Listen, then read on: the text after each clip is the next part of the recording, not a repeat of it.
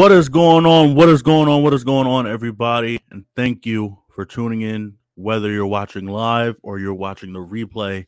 Thank you for tuning in to another episode. This is episode three of the Get Back. That's right, the best new up and coming sports show out there. If I have any audio or if I have any listeners that are watching um, on Apple or listening on Apple Podcast, that is, and Spotify, thank you for tuning into another episode, like I said, of the Get Back. Um, today is a special episode, kind of, because excuse me, that soda's getting me. This is the first time that I'm bringing on a guest on the Get Back. The first guest on an episode of the Get Back, and he is backstage real quick. I'm gonna bring him on real quick. That is, um, I just want to say two things or a couple of things, and that is, um, if you're not subscribed already, I know my Dallas and um 49ers play-by-play stream I did. I got a couple of new viewers, so um, I don't know how YouTube works. They kind of put sometimes they put stuff that you watch, but you're not really subscribed to.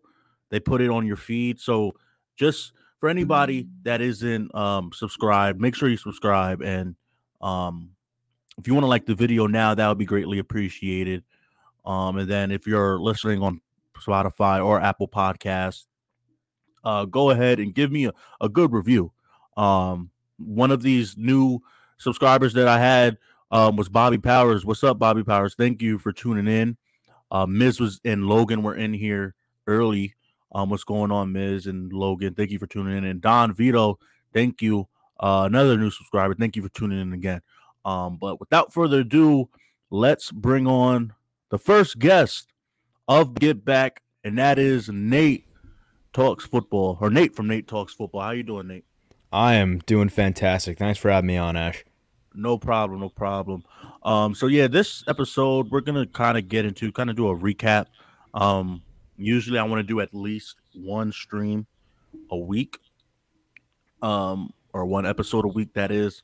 Um, this week I had a jam-packed schedule. Um, man, that soda's getting me. Sometimes I do too. Um, but this week I had a jam-packed schedule, so I'm only going to be able to fit in one, and I'm also trying to upload a pre-recorded video, um, if I can. But yeah, so this week we're going to recap Wild Card Weekend, um, give some thoughts on some other topics involving Wild Card Weekend, a preview and uh, of divisional round, and then I'm gonna give my revised and edited mock draft, first ever mock draft on, on this channel. Um, the new and revised mock draft 1.0. So that being said, if you haven't already, like I said, make sure you like and subscribe. Um, but we're gonna get into wild card weekend, and we had really a bunch of games that were really not necessarily blowouts, but they were um there's Logan popped back in. Um, but not necessarily blowouts, but they were one sided. Um absolutely like the Cincinnati game, Raiders game, that one felt one sided throughout the whole game until the end. Mhm. Um the Dallas, even though the score was close, the Dallas 49ers game was really one sided. Um, and the rest were blowouts, to be honest. So, um, but yeah, the first topic I do want to get into, and let's see. Um, I'll start with I, I'll start with the Philly game. I'll start with the Philly game just because you know they're our rival. Um, absolutely I want to talk talk down on them a little bit, second off. But um, uh, what's the Eagles? gen- Howie Roseman, mm-hmm. Name right? Howie Roseman went out and basically said Jalen Hurts was um confirmed their starter for next year. And you know, some a lot of times through history, you know, some some teams or some general managers say that, and it winds up being totally different. Um, Yeah. But you know, that's neither here or there. But I want to ask you real quick: Do you think it's a mistake for the Eagles to move forward with Hurts, or should they look for another quarterback option elsewhere? Maybe um, whether that's drafting one, whether that's you know trading for one, signing a free agent. Um, what's your thoughts on that? Well, that is the million dollar question, isn't it? I mean, on Twitter, among all fans of the Eagles and other teams, because everyone's been talking about it for quite a while now, that has been the question for as long as since they've drafted him, really, because that was back when Carson Wentz was still there and people still maybe thought he could be the guy. Uh, so Jalen Hurts, I think the thing that gets misunderstood about him is people people go based off what the media says or based off what they what they hear about him and maybe don't really think critically. And I think that's a big issue for a lot of people, and that's where a lot of his bad rep comes from. Because let's be honest, I mean, we can call a spade a spade. Jalen Hurts is a bad passer. He is mm-hmm. at this moment. He is a bad passer. He is a one dimensional quarterback, and at the moment, it's tough to say that he's a franchise guy. But at the same time, I think if you're going to say that Jalen Hurts doesn't have potential and Jalen Hurts can't ever eventually become a franchise guy, I think you're just not being objective. You're you're coming at it with an agenda. That's maybe a Giants, Dallas, Washington fan that's hoping for for Jalen Hurts not be anything. And I think that's the wrong way to look at it because since he's gone into that offense when Carson Wentz got benched, he has been the only electric part of that team. He has been their life. He has been what has given them energy. He has been the spark for them. So I think we're going to look at Jalen Hurts on the Eagles, and you're you're going to look at them with and without him. Those are two entirely different teams. That's a team that's making the playoffs, albeit on an easy schedule, versus a team that's picking in the top five. So I think you're looking at Jalen Hurts, and you're going to ask if he's the franchise guy. Maybe not yet, but a lot of the Eagles quarterbacks of the past, the real great ones, like that's the mold for them. A run first quarterback that develops as a passer as time goes on. So personally, I think it would have been a big mistake if they had moved on from him early. If they had pulled that trigger too soon, I was hoping Howie Roseman would move on this offseason. Yeah. Unfortunately, yeah. Jalen Hurts did just enough to stick around. Yeah, and and I I'm not gonna lie, I agree with you. Um and then again the thing about Howie Roseman, um, I'm not gonna say it's for sure for certain because like I said, we did see a lot of stuff with players in the past where management and coaching say one thing and it turns out to be another. That's just the beauty of the NFL. But um, my thing about Jalen Hurts is is that, like you said, he is a playmaker. Yeah. But if you shut that, if you shut that aspect of his game down, he's going to really he, he he's, going to struggle. a win. He's going to give your team a win. I'll say that. Um, we've seen it with the Giants when you know the Giants offense couldn't do nothing off of turnovers and Jalen Hurts just kept on giving turnovers. Three yeah. three interceptions. Um if you count the turnover on downs, it was four turnovers. Um, but I, I'd say definitely you have three first round picks, even though in my personal opinion, I think they should go defense with two of them. But let's you know, you had the uh, bad game from Jalen Reagor and JJ Arcega Whiteside. Yeah. Um, but yeah, um, actually, I'm getting an urgent call. Hold it down for me, right, real quick. Sure. Uh, what's up, Chad? I'll, I'll talk to you guys real quick while Ash takes this call. Uh, Don Vito says they should move on. He can't throw. Uh, by the way, Ash, you are not muted, my friend. You you you got to mute that for me, for me, bro. Oh, my uh, fault. But uh, Don Vito says they should move on. He can't throw. Uh, at the moment, he can't throw. I disagree that they should move on. I think it's way too soon. I think he has earned an opportunity for himself as a leader and as a player. Rick Gull says, uh, I need Deshaun Watson, Brian Flores, and Joe Judge on special teams. That is certainly a thought. Uh, Mac, the Giants fan, says he's definitely earned an opportunity next year. He does need to become a more consistent passer, especially his deep ball. 100% agree with everything you're saying there. Uh, I think Jalen Hurts' biggest weakness is clearly just the missed throws. There's some decision making problems, but honestly, I'm more concerned if I'm an Eagles fan with the accuracy. Uh, throwing a deep ball is one of the most important aspects of a quarterback's job in the modern NFL, as offenses become more aggressive and tend towards field stretching more. So I, I definitely think he has to develop that if he's going to be, be excuse me going to be the guy long term. So uh, Ash, you back here? Yeah, I'm sorry about that. Got a urgent call that I did need to take. But um, yeah, basically about Jalen Hurts, I do think he is he deserves to be the starter last year. Um, yeah. people could say that you know you played or they had schedule. Um, and again, you play who is on your schedule. So I'm not gonna, you know, hold that against Jalen Hurts or the Eagles. Um, but he think I think he he definitely needs a lot of work, and I've been saying that ever since like people brought it up as an option, or not like Giants fans, but just NFL fans for other teams brought up as an option to draft him or try to evaluate him as a quarterback. And I was just like, you know, he had he had problems throwing the ball in Alabama. You know, when you had star receivers like DeVonta Smith and Jerry Jeudy and Jaylen Waddle, you know, on your team. Sure. You know, so that's to me, to me, that was something that I was like, you know, I, I can't really, I don't really see him as a great passer or a good passer, that is. And, um, but with, with the Jalen Hurts thing and the Eagles, that is, I feel like they should spend two, two of the first three round picks on uh, two of their three first round picks, um, on defense.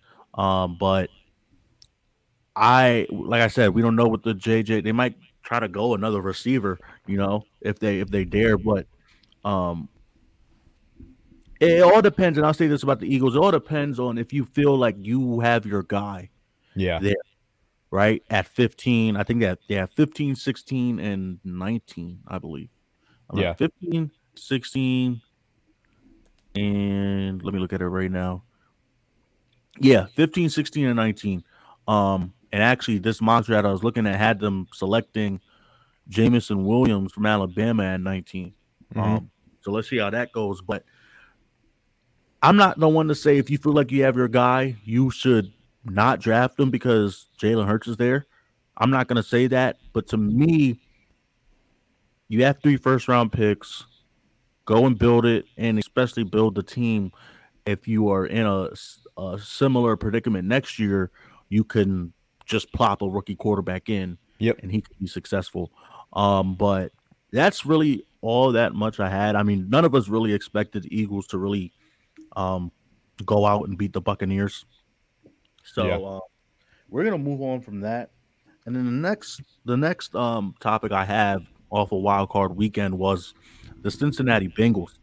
Um, and basically their Super Bowl chances, right? Mm-hmm. Um, they look like one of, if not arguably, the best. I'm not gonna say complete offense, but the best passing offense in the league. You know, I think the only right now with their with Joe Burrows and Ja'Marr Chase connection, the only team in the playoffs right now that I'll put them behind is Aaron Rodgers and Davante Adams and Matt Stafford and Cooper Kupp right now. As a That's, team or as a passing offense?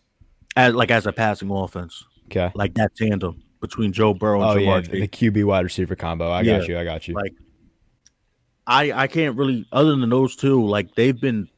I mean, I, I got to give a shout out to Josh Allen, Stefon Diggs, don't I? Yeah, but they they've been a little bit. I, I want to say off, but they definitely took a step back, in, in in my eyes, from last year in their in terms of their connection. Um, but and especially, I mean, Joe Burrow put up unbelievable numbers, especially coming off an injury. And Ja'Marr Chase as a rookie, I think mm-hmm. he broke the rookie record again, right? I I am not sure. I don't know. I know Justin Jefferson broke it, but I don't I don't know if Ja'Marr Chase broke it. But um I'll say this, or I ask you this: Do you think the Bengals could potentially make it to the Super Bowl? Well, I think the thing about the AFC this year, and everyone could see it going in, and then it surpassed all expectations during the actual regular season. Everyone knew it was going to be a meat grinder. Everyone knew. A lot of really good teams and a lot of really strong competition. So with a lot of these really, really talented players in one one sort of field here, it's it's tough to say that any one team doesn't have a shot. The Bengals in a lot of these AFC games could very easily have a route to winning. A lot of it just comes down to who's the better team on any given Sunday. I wouldn't pick them, certainly. I don't they are far from the favorite to me. I think I like the Bills probably the best right now at the moment. Got to ride the hot hand there. And then it's it, I find it tough in any given situation to bet against Patrick Mahomes just because even when the Chiefs are down, they're never out as long as he's on the field. So I think I, I find it difficult to to put them ahead of the Chiefs or Bills right now at the moment. But yeah, they certainly have a chance. I mean, you- you're talking about it. A lot of it's going to depend on Trey Hendrickson and what what that deal is there. But on offense, sure. The Bengals have some Yeah. of the most explosive potential on any given play of any team in the league. Absolutely. They have a dynamic receiving corps, and Joe Burrow's been on fire. and I was one that was thinking that like going into this game, I felt like the Bengals offensive line, even though they have been they haven't been good. They've been, you know, They've been all right. better. They've, They've been they- enough. They've been a little bit better. But Joe Burrow has been the most sacked quarterback in the league. So I thought this offensive line was going to get exposed by Maxx Crosby and Sure. uh, Yannick Ngakoue. But they they held their own. And Yeah. Joe Burrow still got the ball out. And even the Bengals secondary did a good job against Hunter Renfrow and um and Darren Waller. was Darren Waller? Yeah, Darren Waller. I think he was Yeah, playing. Darren Waller was playing. yeah. So even me not even remembering that he was playing just shows the, uh, how good of a job they did against Darren Waller. You know, you know. But Yeah. um, I mean, I'll, I'll say this: the Bengals definitely had a solid win there. And, and what's up, Kush? Good to see you in chat. I, I will I will say this: they they had a near death experience in that playoff game, man. It is Mm-hmm. tough to look at that game and and come out of it with the same confidence there that you come out with the Bills after their win against Patriots. you Yeah. know? I mean, I, Yeah. I look at the Bengals and I see a team that, yeah, all the the explosiveness and the potential is there, but what's it going to end up looking like over the course of a full sixty minute game? Because if Yeah. the Raiders hadn't just terribly mismanaged that last drive, there's a very real possibility they're moving on and the Bengals are on the couch at home. So I, I think it's it's tough to call. I think a lot of these teams in the NFC have a chance. I wouldn't really count anyone out, but Mm-hmm. they're certainly not the favorites in my book. Yeah, and and let's move on to my my favorite coming out of the AFC right now, and the team I'm really rooting for to win the Super Bowl um right now, and that's the Buffalo Bills. So Yeah. with the Giants, you know, a lot. Me and you, uh, we've talked about this a lot, but um, we've talked about Brian Daboll as a head coach and what he could do for this team and this offense, the the the shit show of the offense that you know Joe Judge, Jason Garrett, and Freddie Kitchens has left us. Could you call Um, it an offense, or could you just call it eleven people on the field pretending to be an offense? I, I guess that I could say that as well, but um, we have reports come out about Joe Schoen. He Mhm. is the leading favorite for the general manager position, um, and his number one um, candidate, I guess, or the candidate he shows the most interest in uh, for head coach is Brian Daboll. Right. Um, so and it's the Bills offense this past week was just it was something that in my in my time, like looking it back on it and looking at the reports about it and um the the stats and how they broke uh really a I want to say a record, but really made history. It was really something I haven't seen. I don't know about you, but I'm still young. I'm 19 years old. You're seven. Yeah, I mean, the fact that I'll be honest, the fact that that happened for the first time in NFL history Yeah. against a Bill Belichick defense, that feels some kind of wrong, man. Yeah, and and and like I I could barely believe it because I'm like, there's no way that's the first time. So Yeah. and people that don't know what I'm talking about, the Bills offense um became the first offense in playoff history to uh go a whole game without kicking a field goal, punting a ball, or turning the ball over. The whole game. Scored a touchdown on every single drive.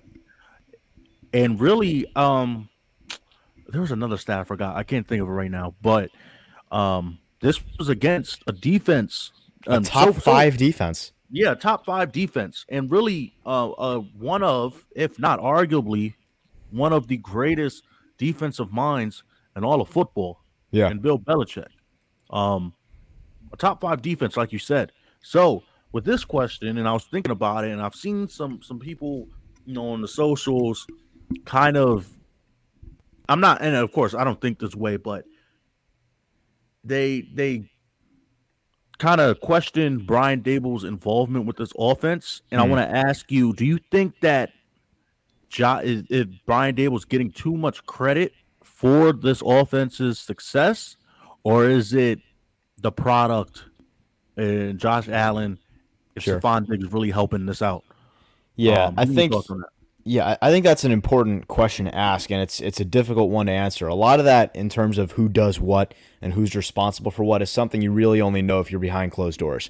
But as fans, there are certain things we know, and as far as I can tell, what that Bills offense revolves around is Brian Daboll is number one a brilliant offensive mind. He's doing great innovative things. He's bringing things from college into the game. He's he's using excellent concepts. He's using his players to the best of their abilities, using strengths, hiding weaknesses, just like any good offensive coach would. But I think it's about Josh Allen allows Brian Daboll to do certain things as an offensive coordinator that really he wouldn't be able to do with a lot of other quarterbacks, like 90% of other quarterbacks. And on the flip side of that, Brian Daboll is using Josh Allen's incredible talent as a runner and as a passer with his arm talent in a way that Josh Allen wouldn't really have with almost any other offensive coordinator. So I think I think it goes hand in hand there. I think it's it's a give and take. And if you're talking about who gets credit for what, it's it's tough to assign any specific specific points there, but I think they're both equally responsible for the success. This is right here. We're not. We don't have to get into this, but this comment by Rick, I think he deserves to be in timeout for that. But I'm not gonna put him in timeout. But um, that is utterly blasphemous. Um, but yeah, with with Brian Daboll and and and just the fact, like I want everybody to to think of just the the fact that this is the first time in NFL history in the playoffs that an offense has done that. Yeah. Brian Daboll, or just in general, the offensive coordinator in that position has to have kind of a big of a, a role Oh yeah. in that. That doesn't happen Right. by accident. Ex- exactly. And if it if it does, then I guess Josh Allen is just the greatest quarterback of all time. Let's anoint him now. ac- just accomplished a greater feat. But um, yeah, in in the terms about you know Joe uh, uh, Brian Daboll, they said the new regime for the Giants. I know most of the people in here are, if not all of the people in here, are Giants fans. Um, uh, Jordan Raanan said or reported that the John Mara and basically the Giants organization are going to let the new general manager and head coach get full control. Um, and a lot of people were going crazy over that. Uh, he used a term. I forgot what the term was, but it was like a crazy term. I had to look it up because I didn't know what it was. Um, but basically, they got free. They get free will and full control to do whatever they want. So that shows that one, we're. I think we're heading in a right direction and turning this around. And I feel like it'll be turned around much quicker. And shout out to Miz because he he put out a video and he basically said that you know if you get these Buffalo guys, he's declaring you know all NFL teams to watch out for the Giants. And I agree. I feel like a lot of people are going to be surprised how quick this turnaround is. I know a lot of people say that you know if you when you fire Joe Judge and you bring in a new uh, coach that doesn't have any coaching experience, you're going to have to give him three years. Um, I feel like this this turnaround is going to be quicker. Uh, I'm not Yeah. going to say I'm not going to say we're going to be in the playoffs next year, but I do believe that especially with the easy schedule and if we have a if we first of all not necessarily blow this team up, but keep keep some of the playmakers, get rid of the dead weight on this team and build and and form this team into something better with these 10 draft picks. I feel like we will be in playoff contention Yeah. um and be in the hunt this coming year, especially with the seventh seed. And I think for for that whole idea with the timetable and how long you give a head coach, general manager, whatever, I think there's an idea that it needs to be a solid amount of years. And I I I think that's a little bit of a misunderstanding. I think it's entirely situational. Your expectations for a coach and a general manager, that needs to change depending on what the situation is. It's unfair to to look at what's going on and before we know absolutely anything, say this is going to happen, this is going to happen, this shouldn't happen, whatever. We don't have nearly enough information to to determine that right now. So I mm. think I'm looking at Brian Daboll as, as a head coach coming in. I'm looking at Joe Schoen as general manager coming in. I think it it's all about what ends up happening with the roster. that's going to decide a lot of the, the idea of the timetable and what we should expect on that front. What they decide to do there is going to be massively important. For example, if they're going to do what a lot of people expect them to do and get a new quarterback in here and get rid of Daniel Jones, that adds time because young quarterbacks need time to develop. Look at Josh Allen. That's right where they're coming from. And you look at the most likely option to replace Daniel Jones being Malik Willis, that's more of the same. It's going to take time to develop that skill set. I think if you want to have the best result, you have to be able to be patient for it. And that's exactly yeah. what Buffalo's done. Yep. And um we just have one more topic on the wild card uh schedule uh that is and um that is let me see what Mills, Mills said because he has typed a lot. And I'll add this as Nate, Joe Schoen has scouted Malik Willis heavily this entire season. Giants fans know that Malik Willis is a strong possibility. Maybe draft him. He sits a year behind Jones. Yeah, and I called that. Um, I gotta. I'm gonna go find it because people don't believe me, but I I called that on. I put out a tweet. Um, and Malik Willis, the type of quarterback that is fits Brian Daboll's offense, and he's similar to what Josh Allen was coming out of uh, Wyoming which was a big arm quarterback, playmaking yep. quarterback, but had bad mechanics with his footwork and inaccuracy. And Brian Daboll helped Josh Allen get out of it. And, mm-hmm. You know, so I wouldn't be surprised if Brian Daboll looks at Malik Willis and is like, you know what, I can do a similar thing to Josh Allen that I yeah. did with, you know, Malik Willis. And to be honest, let's be real. If you fix this offensive line, let's say you go Evan Neal at five, and then you you draft an interior offensive lineman or sign – a veteran center, excuse me, mm-hmm. sign a veteran interior offensive lineman in free agency, I feel like the Giants offense would be better suited um and, and better talent wise than what the Bills offense was when Josh Allen was brought into the mix. Sure. You know? Um yeah. but oh go ahead. Yeah, I was I was just gonna say I think that was something that I, I was also saying for a while. I that was my first instinct on the Josh Allen comparison, even way before, way, way, way before we had any thoughts about Brian Daboll or Joe Schoen. Mm-hmm. I, I didn't even know who those guys' names were. I, I was looking at Malik Willis. So my first introduction to the guy was the end of last season when no one knew his name. I saw him because uh, on Twitter, I forget which which film guy it was, posted a clip of Malik Willis on one of those crazy plays he makes, showing off the arm talent and the scrambling and the athleticism and the whole nine yards. And I just thought, man, this kid is massively talented. And I think your your comp for Josh Allen is is spot on because th- there's differences in their play style. I grant you. There, there's certainly differences. They're not clones, you know.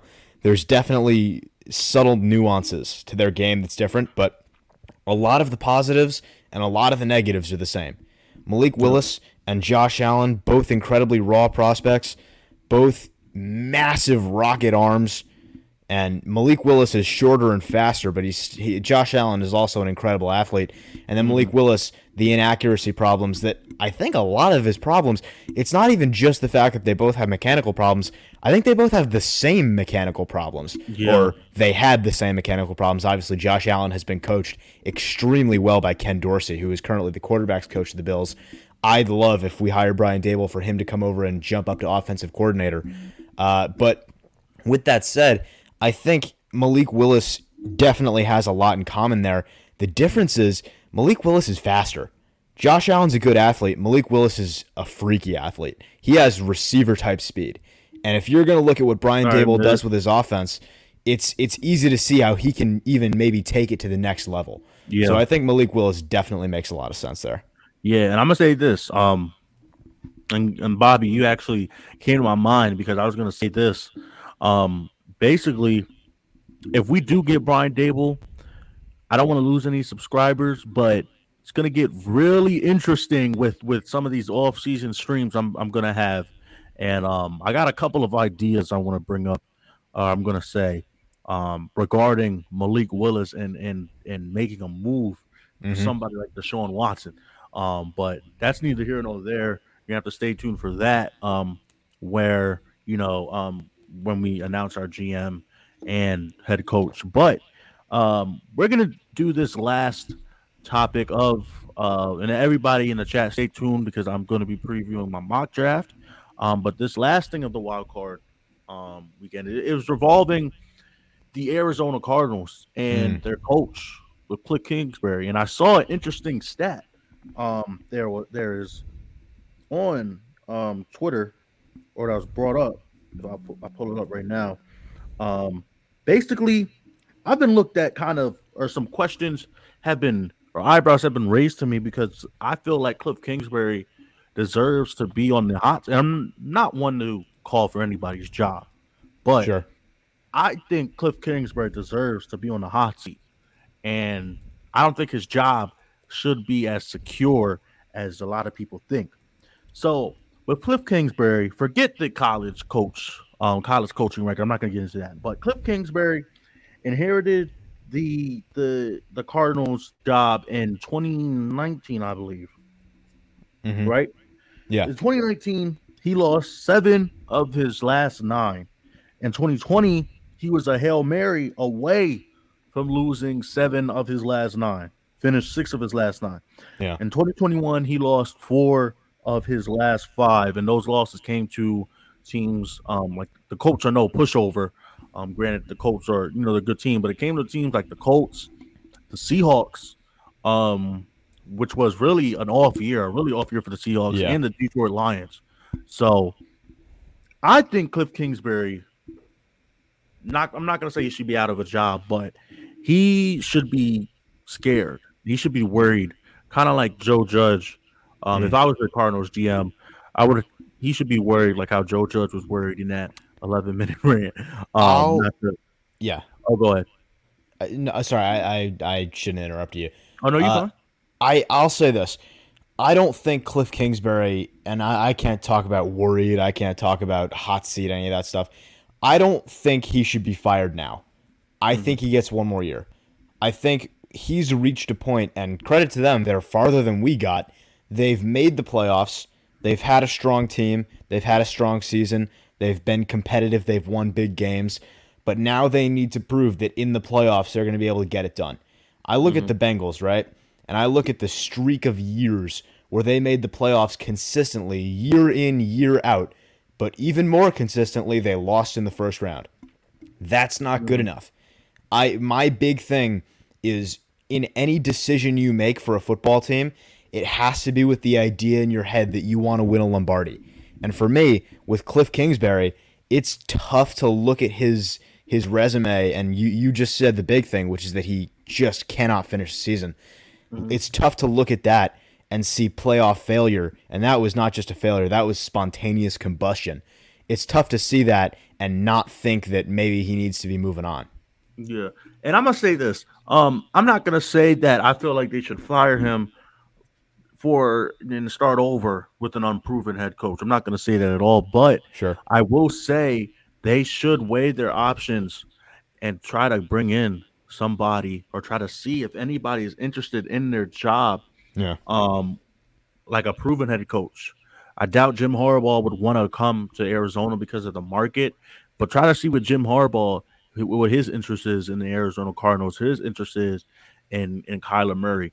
Um maybe um Mike Zimmer or or I'm just throwing out names, Jim Caldwell, you know, Yeah. try to see if an uh, experienced coach if they would be interested or a coach that is actually not from college, a coach that is has been an offensive coordinator or defensive coordinator, you know, been in the NFL for some years. Um, like you said, he Cliff Kingsbury just hasn't been able to get it done, and especially finish out a season. I don't know if the college season is much more shorter shorter for him, but last year it was really a telling year because Kyler Murray's they started off the season red hot, looked like one of the just like this Yeah. year, looked like one of the best teams, if not the best team in the NFC. Kyler Murray was looking for an MVP earlier in the year, and it just fell off. They lost to teams. They lost to a um, lost to the Rams in the last week of the season. To uh, and they the Rams took them out of the playoffs, um, basically. And it wasn't even with Jared Goff as their starting quarterback. It was with uh, um, I forgot his name. It was somebody they got from uh, I don't know his name, but Jared Goff had like a uh, injury with his finger or his hand. Yeah, And, uh, you're talking about Wooford, I think, or Wofford, Yeah. however you say his name. Yeah, and then this year, I mean, I get it. And then on Kyler Murray's hand, if you're really struggling that much without your star receiver, like I get it, you your play might get a step, take a step back, but if you're struggling that, if you're that type of caliber of a quarterback that a lot of people hold you to, and you're struggling without your top receiver, and you still have you know a good, decent receiving corps around you, I don't know. I don't know how to look at you as a quarterback, right? I get a lot of people comparing. Some people, some Giants fans, were ridiculously, you know, comparing him to Daniel Jones, and I was like, Yeah, that's probably yeah. big. But I'm not gonna put you in that top ten quarterback, um, top ten quarterback uh standing that you looked like earlier in the season. I mean, Kyler Murray looked like he was about to win the MVP. Yeah, he And was then- having an MVP caliber start. just he just looked horrible, especially like I don't know if it's the Rams, I don't know what it is, but he just looked out of it. He looked lost. So um to me, I don't know. I feel like Cliff Kingsbury should be on the hot seat. Um, that's just me. I don't feel like his job should be secure. Yeah, it's a fair Um, opinion. Yeah, and that's and that's you know, not saying he should be fired. Not saying you know all that, but if you look about around coaches around the league, coaches around the league get fired for for much less, and you really have what looks to be a Super Bowl caliber team in the Cardinals, and you're constantly losing games throughout the back end of the season to Yeah. teams with lesser competition than you, right? So that's just something I, I feel a lot of people should look at. And uh I missed some of Alex's comments. He said, um, the Cardinals were only good this year, in my opinion, based off trades and free agents. True. Other than Kyler, not much for their draft. Bobby Power says Cliff's offense is built around one player. True that as well. Um, Alex then says Todd Bowles would be a good fit in Arizona. I feel like he would get a second chance with a better team. Bowles used to be the defensive coordinator before leaving the Jets. I forgot about that. And then he clarifies the name. Uh, they lost to John Wolford. That was the backup quarterback Yeah. for the Cardinals. But we'll leave that there. Um, with that being said, it is time to get into the revised. Um, my, my camera is just like it is time to get into the what the hell? My my camera is like has a mind of its own. It's like sliding back on me. It is time to get into the new and revised um mock draft, the first ever mock draft that I did. If you didn't see it on episode two, don't worry about it. Um, because I did change some picks. That was just for fun. This is the first official mock draft of the Get Back. Nate, Sure. I'm gonna pop you out. Um, I'm gonna do this and then take some good notes on this because I want you to come back and I want you to give me your thoughts. Is, is there going to be a quiz? Oh no, no. I'm just saying, you know, because a lot of like Mel Kiper, Todd McShay, uh, they like to give you on ESPN. They'll give you only top ten. But Sure. on the Get Back, I'm giving you the top 15. Maybe I'll expand it to the top 20. Um, but yeah, so I know a lot of people. You know, there's gonna be different picks. Um, I really feel confident in this one. Um, not gonna say this is probably the most accurate mock draft you'll see, but um, in terms of what happened on draft night, but I do feel like Mind you, this is still very early. Yeah, um, exactly. Like right after, um, right after NFL season, I think the only so far the only picks that are like confirmed right now are picks one through 23, 24. Yeah, because Dallas has 24, and then Eagles at 19, Pittsburgh 20, Patriots 21, Las Vegas 22, Arizona 23, Dallas 24. Okay, but yeah. So I'm gonna actually this will be a top 16 since the Eagles do have two uh first round picks back to back. So um, we're gonna get that. Nate, I'm gonna pop you out, and we are going to get um this popping. Let me get the banners. Also, I do have kind of my big board for um some positions, and I will get into that um coming off soon. But without further ado, This is the first ever mock draft of the Get Back. Um, and we are going to get into with the first pick, the Jacksonville Jaguars. Now, Jacksonville can go three ways here. Um, they could take BPA, and this will change. You know, we'll see what my thinking is when they get their new coach and get their new regime. Um, they can go need, which is offensive tackle, and they can trade back if they feel like they could get a good, suitable offensive tackle later on in the draft and acquire some new assets. But for now, I have this dude as my first round pick, uh, as my number one overall pick in the 2022 NFL draft, and that is Evan Neal. Now, like I said, um, I feel like even though you could go BPA, but this is your franchise quarterback, your organization spent the first overall pick in the draft on him last year. He has shown this year that without any help on this team, he can't really operate how he wants to. I mean, this was a guy that people compared him to Andrew Luck as a prospect, Peyton Manning as a prospect, um, which was in my in my eyes ridiculous to compare him to Peyton Manning.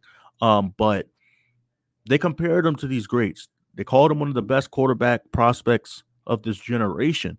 Um, I feel like and you you still have um K'Lavon Chaisson. I know he hasn't gone grown into his own as of yet, but you know you have a you know have a good amount of draft capital. You're gonna have a very early second.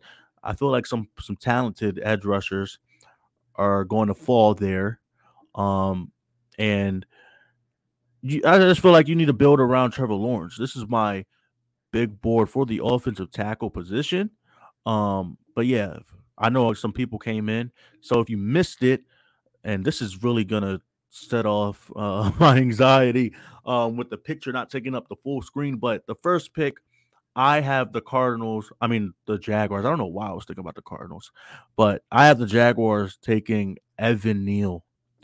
Pick number two. This is the Detroit Lions. Um, this is easy. I don't really need to give an explanation.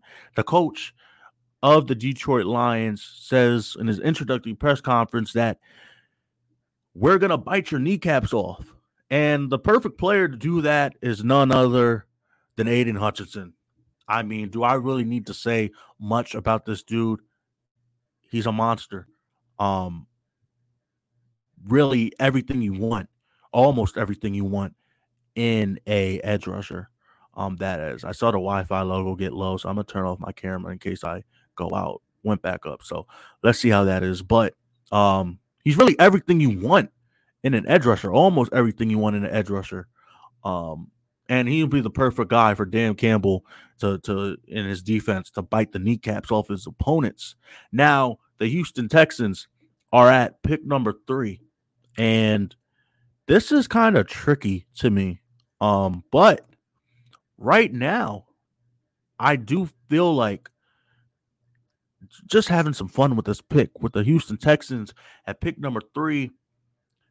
Not Kayvon Thibodeaux. I have them taking Kyle Hamilton, the safety out of Notre Dame. Now, this dude, Kyle Hamilton, is really everything you would want in a defensive player. He's fast, he's quick, if you want him to cover over the top, he could do that. If you want to put him in the box, he could do that. You want to cover him in the slot, he could do that. If you want to blitz the quarterback, he can do that. All those things he could do at an extremely good level. He could do all those things at an extremely good level.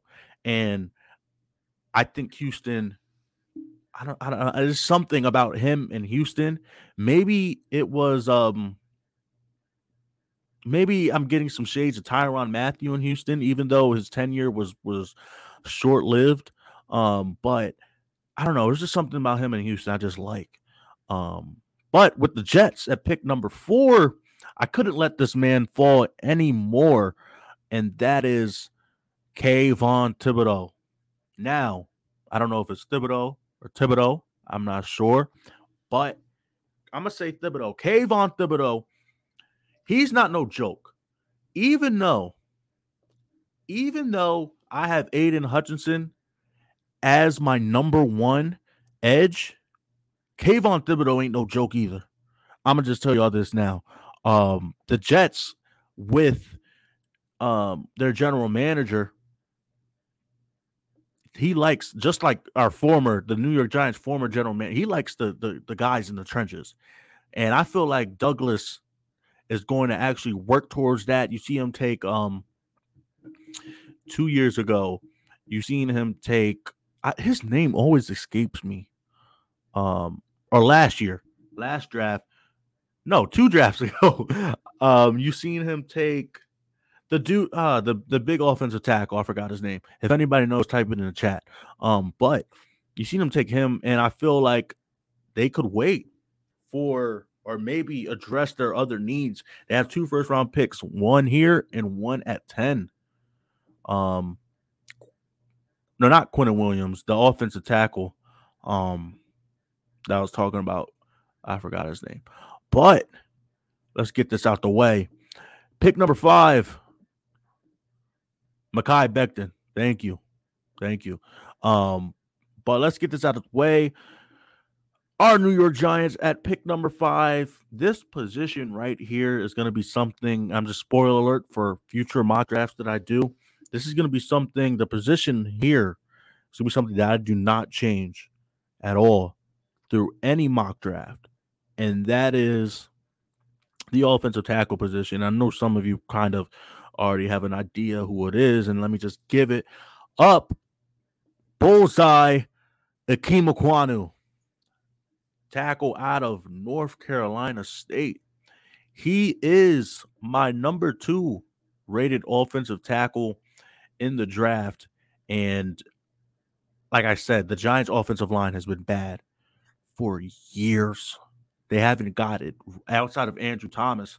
I mean, since Ereck Flowers, it was like they were scared of drafting offensive linemen in the first round, and they finally did with Andrew Thomas. But then we got a leaked report um, coming out that Jason Garrett had to scream, basically had to yell for the Giants to take Andrew Thomas. So, what does that really say? I know he's gone, but you know, um, what does that say about the organization and their offensive line woes as of late? So I think the Giants need to finally get it right.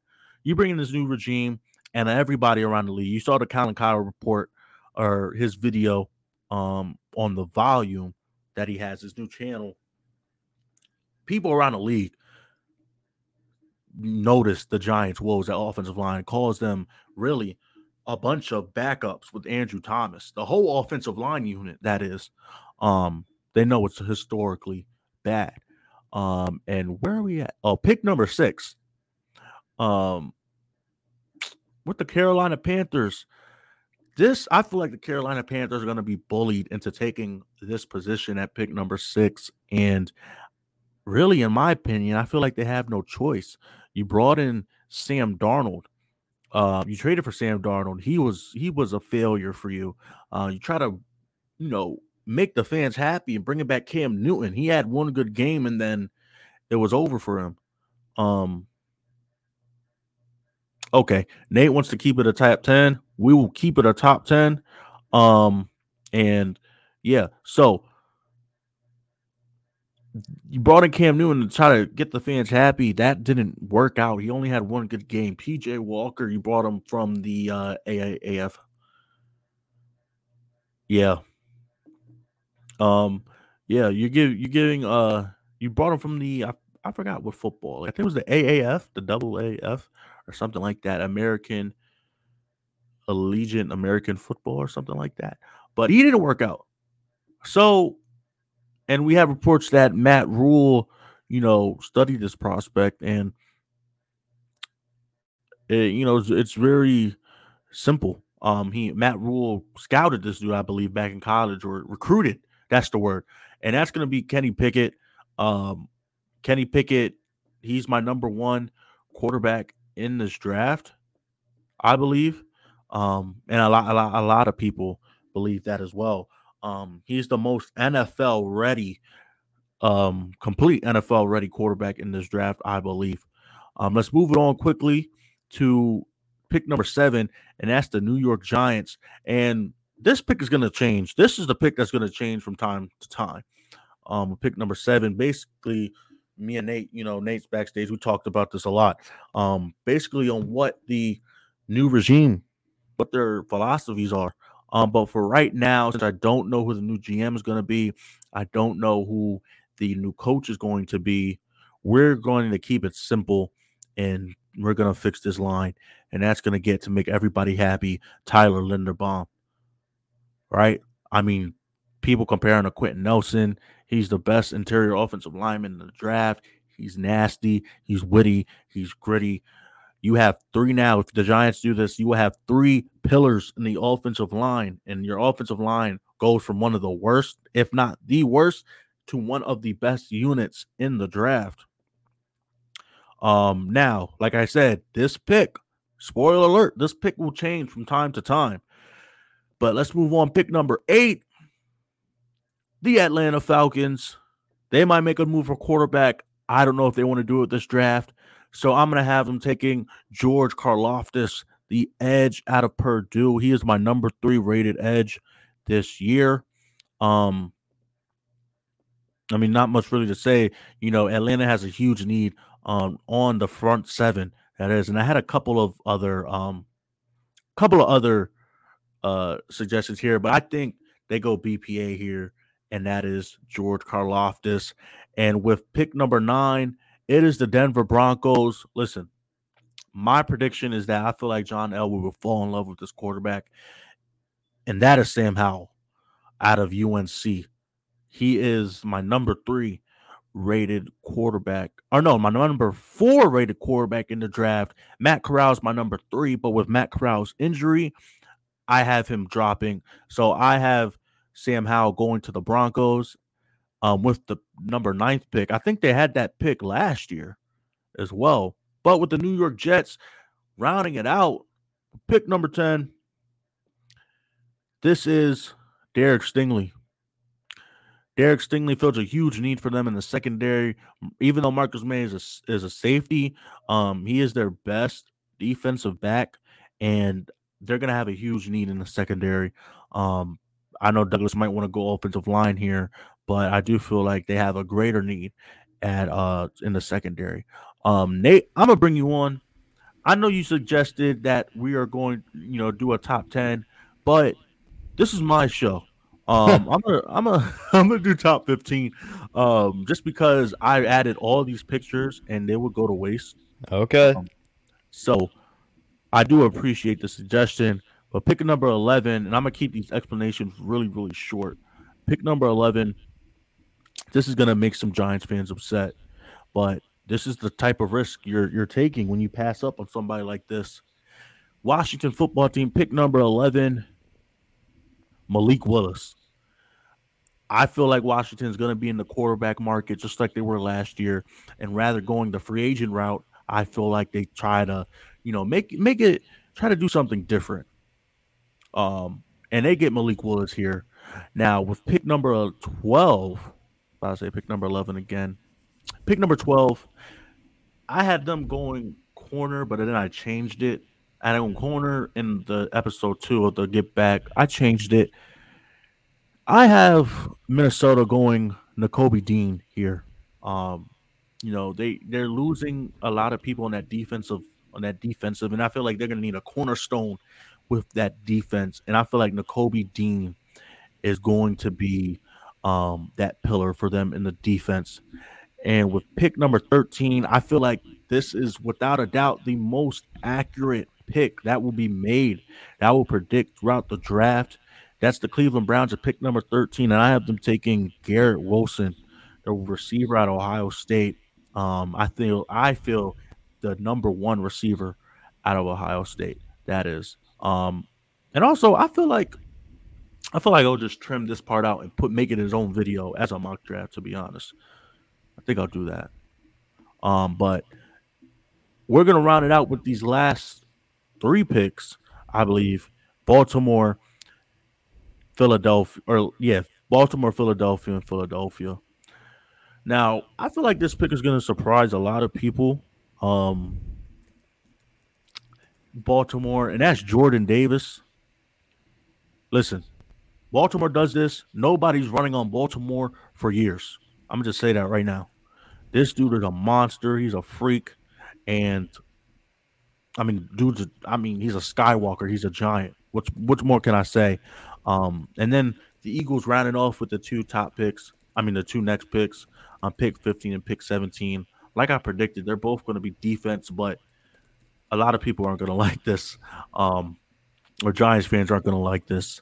Pick 15, I have them taking David Ojabo. Pick 16, I have them taking Devin Lloyd. I know, just nasty. Um, gonna make us hate them even more for the next couple of years. But that was mock draft 1.0, then revised and final mock draft 1.0 um, by me, yours truly, Ashton Griffith. Uh, Nate, what do you think about some of these picks? And if you want me to, you know, go back and review over them, I can. Well, I mean, a lot to address there. Uh, obviously, 15 picks, a lot to talk about. Um, I think it's it's difficult to evaluate a mock draft this early on. There's so much mm-hmm. still to learn. Combine hasn't happened yet. The rumor mill is not even started. Free agency is a big thing that's going to happen. There's trades that are going to happen. We don't know who a quarter of the general managers in the league and head coaches are. So uh, I, I think it's it's tough to say any mock draft is good or bad. But I will say, I think Evan Neal number one is certainly an interesting proposition. Mm-hmm. Uh, I, I definitely wouldn't dismiss it outright, but it's it's definitely interesting. It it's it brings into question how those two edge players are going to work out there, and it, it'll it'll be interesting to watch on draft night. For me, I think the argument that a lot of Giants fans are going to have is going to revolve with those two picks entirely around what ends up happening with their um, with their general manager head coach search. Uh, mm-hmm. So I think a lot of this is going to change. A lot of it is going to vary. Uh, it's going to be it's going to be difficult to call this early on, and I think it's going to be something we revisit later on. But certainly something we can talk more about in its own video. I think you're giving great analysis as to your reasoning for these picks. Uh, it's, it's pretty clear that you, you've you've done your research here and you know why you're making these picks.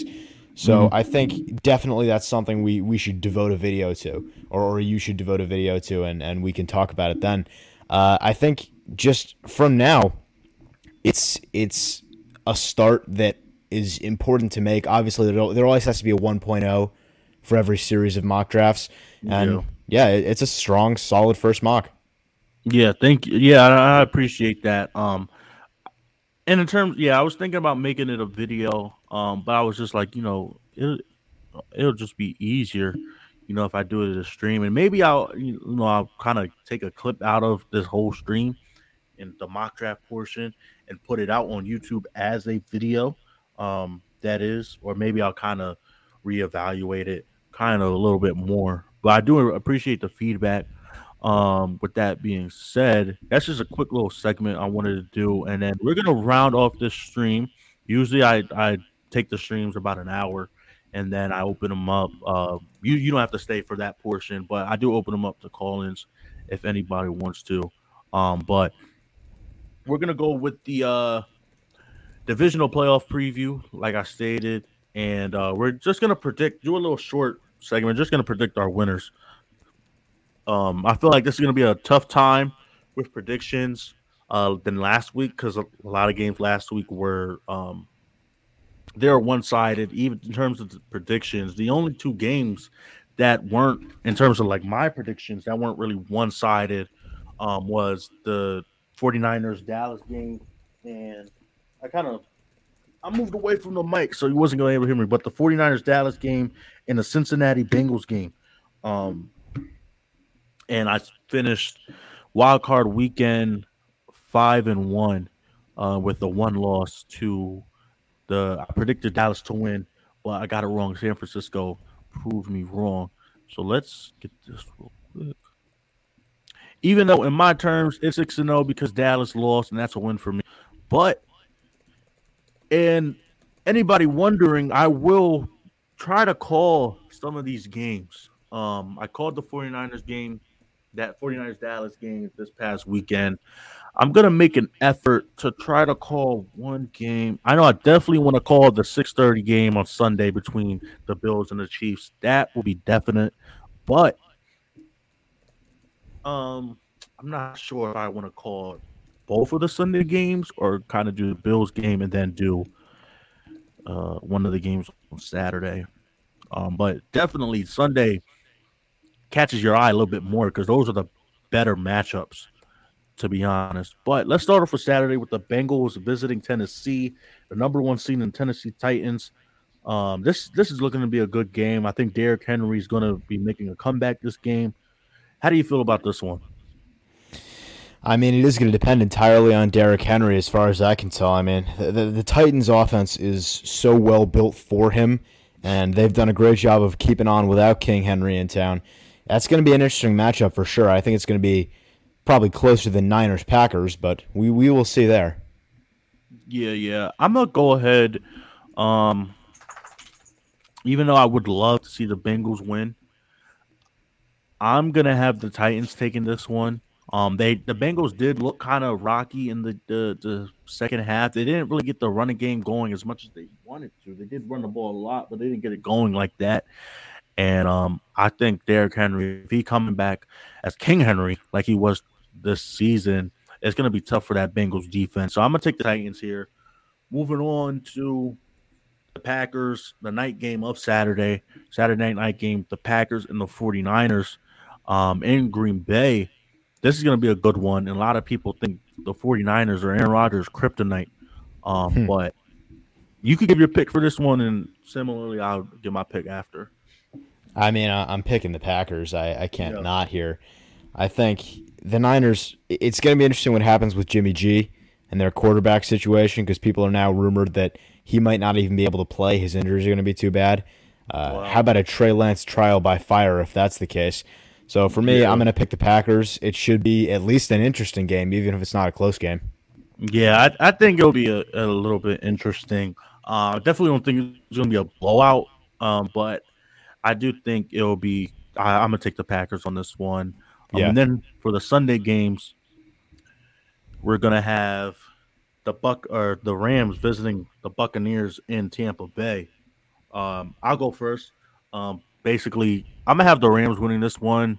Um, and, mm. this is no knock against the Buccaneers or Brady, but the Eagles' defensive line, their defense, sacked Brady a lot, and that's the one thing that the Eagles did successfully this past game. They got after Brady, and um, you know this offensive line. They got two injuries to the offensive line. Yeah. Um, so that's going to be huge question marks with uh, Tristan Wirfs and the other. I think he was Ryan center. Jensen. Ryan Jensen. Um, so they're gonna have injuries on that offensive line, and especially against Aaron Donald and and Von Miller. Um, the Rams look hun- hungry this year. Odell looks like he's come back with a vengeance from having his that horrible playoff performance, um, his last playoff performance, and before this year, his only playoff performance. Um, he's looking like he's coming back hungry. He wants a ring. The Rams want a ring. Matt Stafford is looking like the Rams didn't waste all those draft capital for no reason. Um, he's looking like they made a right decision. So I'm gonna take the Rams. Uh, how about you? Well, I think I, I, like your reasoning for taking the Rams. I do think it's it's super important uh, that Ryan Jensen and Tristan Wirfs could both potentially be missing this game. That's huge. Those are two really high, high quality offensive linemen. And I mean, Bruce Arians said it himself as long as the offensive line's healthy, we're going to put up points. Well, now the offensive line's not healthy. So it's, it's going to be interesting to see. I am still going to pick the Buccaneers just because mm. Of, of the simple reason I can never pick against Brady. I can't do it. I, I cannot do it. Yeah, I mean, if, if I picked against Brady last year, um, yeah, that didn't work out so well. didn't work out. Um, I know I'm going against the grain a little bit this year, but I have confidence that the Rams look like they'll get it done. And if the Rams, I hope so, man. If the Rams don't, then I I I don't know. I don't know what to say about them because they have a yeah. bunch. They just built that team of free agents and and and, yep. and they wasted a lot of draft capital and they're like really dominant. Um, but the last game of the divisional round, and this is going to be the last team that's going to the AFC Championship game to fill out that uh, other seed. Um, this is, or not the, the, other spot in the championship game, and that's going to be in my opinion, the game, and in most people's opinion, the game of the week. Yeah, uh, weekend, and that's going to be the Bills visiting the Chiefs. And mm-hmm. this is going to be something. The last time they faced the Bills, um, really, I want to say exposed, but they took care of, of Patrick Mahomes and the Chiefs. Um, I think was it in Arrowhead? I'm not sure, but um, I got the Bills winning this one. That's that's my pick to be honest for the Super Bowl. And I feel like just like the Giants, it, will just be a Giants thing for the Bills to go away win the Super Bowl. You got to wait, wait to uh, bring in uh, Brian Daboll, you know, for the head coach if the Giants didn't want to do that. But I'm gonna take the Bills in this one. I think Kansas City, uh, if they have a similar outing to what they did last week against the Steelers, starting off slow, it might get ugly for them um, yeah. with this high-powered offense for the Bills. Uh, let me get your take on this. Yeah, I think it's certainly going to be a shootout. It could be a lot of fun to watch. I also have a really difficult time picking against Patrick Mahomes, but I will take the Bills here. Uh, I think I think I'm going to ride the hot hand. I think mm-hmm. coming off that dominant win, the Bills are gassed up. They're feeling good. They're ready to go. And Josh Allen has looked like a man on a mission. Mm-hmm. Yeah. Yep. Um, like I said, like it, the Bills look hungry, and I actually I wouldn't be surprised. I'm not gonna give my Super Bowl picks till next week, but um, I wouldn't be surprised if it's the two blue teams in the Super Bowl with the Bills and the Rams, um, and that will be a great matchup. But um, yeah, so on my terms or my predictions, like I said, I'm five and one. Hopefully, uh, with four games, that'll add up to nine and one so far. Um, and then I have, based off my predictions, I have the Titans and the Bills in the playoffs, and the uh, rematch of the, the, the game last year, um, not last year, a couple months ago, where the Titans upset the Bills, um, and then in the NFC, the Packers and the Rams. For Nate, uh, it will be the Packers, a rematch of the NFC Championship game last year with the Packers and Buccaneers. We will see. But with that being said, let me stop sharing the screen. Thank you for joining me, Nate. I really, absolutely really appreciate it. You are honored on the Get Back. Uh, you're the first guest I have on on this new rebranded channel, so I want to say I appreciate you for coming on. Um, it looks like there's not that many people. I mean, if anybody wants to call in, and then if you want to head out, if you if you don't have the time, but if anybody wants to call in, I'll put the link in there. Um, but I do want to say, Nick, thank you for coming on. I really do appreciate it. This was a great stream. Sure. And, yeah. Um, but if anyone wants to call in, I'll give you about 20 seconds to call in, and then if not, I will shut down the stream and conclude episode three of the Get Back. Um, and this, like I said, if anybody wants to listen to this, you know, on Apple Podcast or the audio while you're driving, I know YouTube has that weird thing where, you know, if you exit out of YouTube, it like stops the video. So, if you want to listen to audio, check out the Get Back on Apple Podcasts and Spotify. Um, that being said, it's gonna be like a minute a minute of awkwardness silence. Uh, Nate, if you want to plug anything, I know you haven't been doing anything on your channel in a while, but if you do want to plug anything, you can go ahead.